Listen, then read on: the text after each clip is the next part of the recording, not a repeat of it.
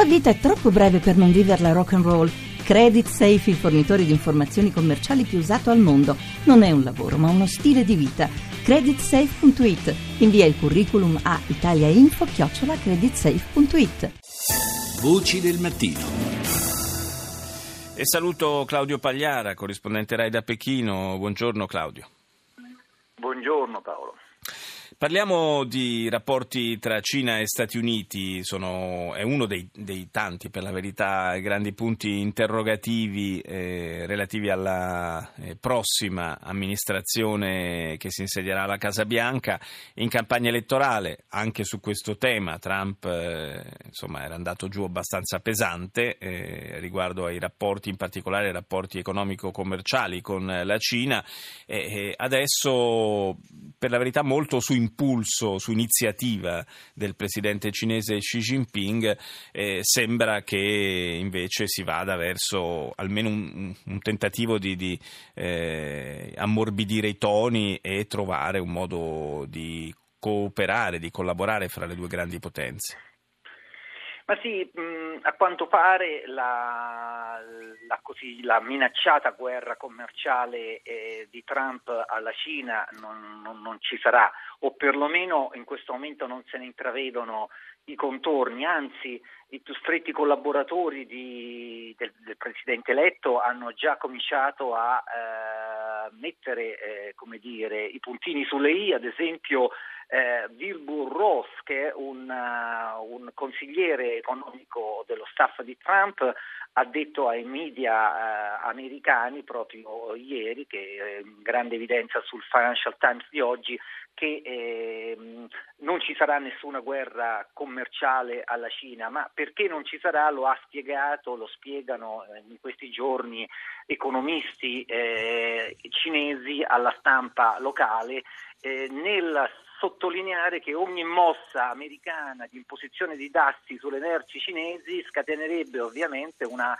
eh, identica reazione cinese nei confronti delle merci americane, con danni enormi per grandi colossi americani del calibro della Boeing e dell'Apple. Basti pensare che con l'iPhone la Apple fattura in Cina il 20% del suo fatturato globale e eh, ovviamente con danni collaterali anche per tutto il resto del mondo.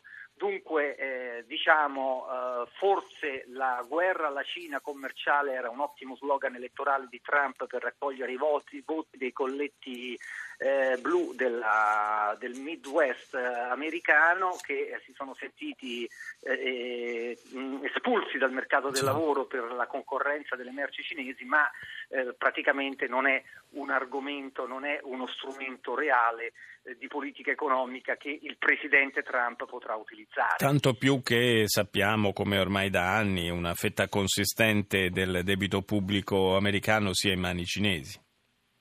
Certo, anche quello eh, eh, avrà sicuramente il suo peso. Eh, in ogni caso è ovvio eh, che eh, per quanto sicuramente la globalizzazione sta subendo un colpo d'arresto a causa soprattutto delle difficoltà di crescita diciamo, globali, è, evidente che il protezionismo non è una risposta in questo momento in grado di realmente avere un impatto sul medio termine. Tutt'al più potrebbe averlo nello cortissimo termine, ma con conseguenze sul medio e lungo disastrose. Certo. Quindi penso che ehm, uno staff responsabile eh, di un paese guida eh, della prima economia eh, del mondo, quale, eh, quali sono gli Stati Uniti, eh, non intraprenderebbero questa, questa strada se non in scenari diciamo, di crisi globale che in questo momento non sono assolutamente all'orizzonte. Il, la Cina intanto che è sempre alla ricerca di nuovi spazi di influenza dal punto di vista non solo politico ma anche economico e commerciale, guarda credo con un certo interesse all'ipotesi di un eh, disimpegno degli Stati Uniti su questo alcune, rispetto ad alcune aree geografiche, una, una sorta di neo-isolazionismo che potrebbe scaturire scaturire dalle politiche di Trump? Eh, una delle ultime eh, diciamo, eh, eh costruzioni eh, commerciali della presidenza Obama è questo trattato per il libero scambio eh, transpacifico, cioè che prevede appunto un accordo tra un certo numero di paesi, praticamente tutti quelli che si affacciano sul Pacifico, tranne la Cina. Ora, questo accordo è stato contestato in campagna elettorale, a dire il vero, anche dalla Clinton, ma soprattutto da Trump.